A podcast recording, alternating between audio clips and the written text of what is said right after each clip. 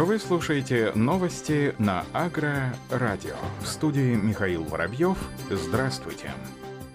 На Ставрополье производство овощей закрытого грунта увеличится на 60%. Накануне под председательством министра сельского хозяйства края Владимира Ситникова состоялся селектор по вопросам деятельности тепличных комплексов Ставропольского края. В нем приняли участие руководители и специалисты краевого Минсельхоза и тепличных комплексов региона. На совещании было озвучено текущее состояние тепличной подотрасли. На сегодняшний день производственные мощности теплиц защищенного грунта в регионе за 5 лет выросли выросли почти в 3,5 раза, валовой сбор в 4 раза. Общая мощность тепличных овощей составляет 237 гектаров. Регион находится на четвертом месте в России по производству овощей в теплицах. В структуре производства текущего года основную долю составляет томаты 54 тысячи тонн и огурцы 19 тысяч тонн.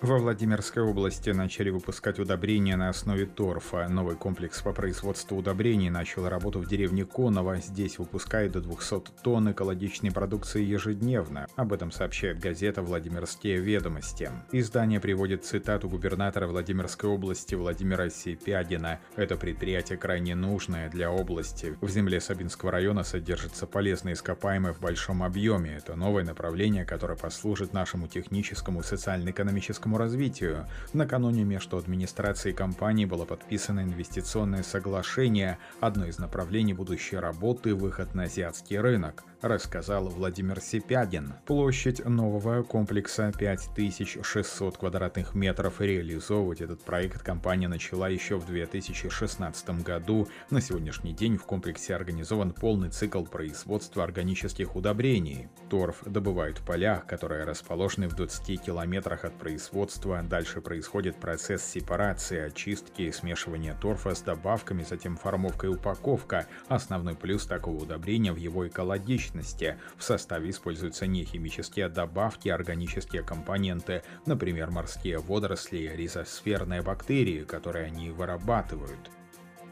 Ученые Всероссийского института генетических ресурсов растений имени Вавилова вырастили в Арктике дыни арбузы, сообщает Интерфакс со ссылкой на ученого секретаря учреждения Юлии Ухатовой. Об этом сообщает Интерфакс России. Наиболее интересная выборка – это арбузы и дыни. На полярной станции плоды получились достаточно хорошего качества. Анализ показал, что вес плодов был практически неотличим от плодов, полученных в условиях кубанской станции, рассказала Ухатова. Она пояснила, что что выращивание на станции в апатитах велось в традициях без дополнительного отопления освещения, а также без удобрений. Параллельно такие же сорта выращивали в Краснодарском крае. Ученые планируют продолжить эксперименты с выращиванием киви. Также изучается возможность выращивания винограда.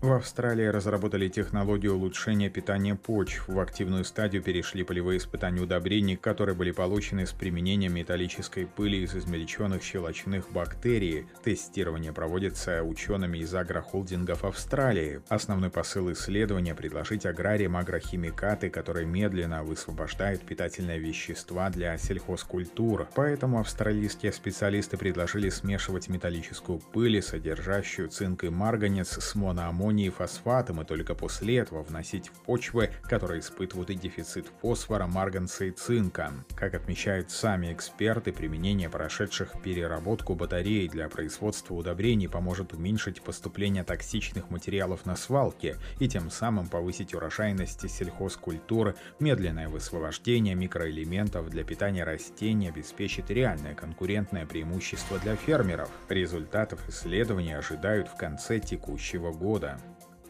В США создали уникальный сорт ананаса. В продажу продукт поступит уже на этой неделе. Купить ананас нового сорта можно только через интернет в США. По словам производителя, этот сорт производится крайне ограниченным урожаем по вкусовым характеристикам сочнее и слаще традиционного ананаса. Представители компании добавляют, что во вкусе и аромате будут преобладать конфетные ноты. На создание нового сорта ананаса у селекционеров ушло 16 лет. Работа по селекции Пинглау велась в Коста Коста-Рике с 2005 года выращивание розовых ананасов доверили только одной ферме. С момента посадки до сбора урожая у фермеров уходит около двух лет.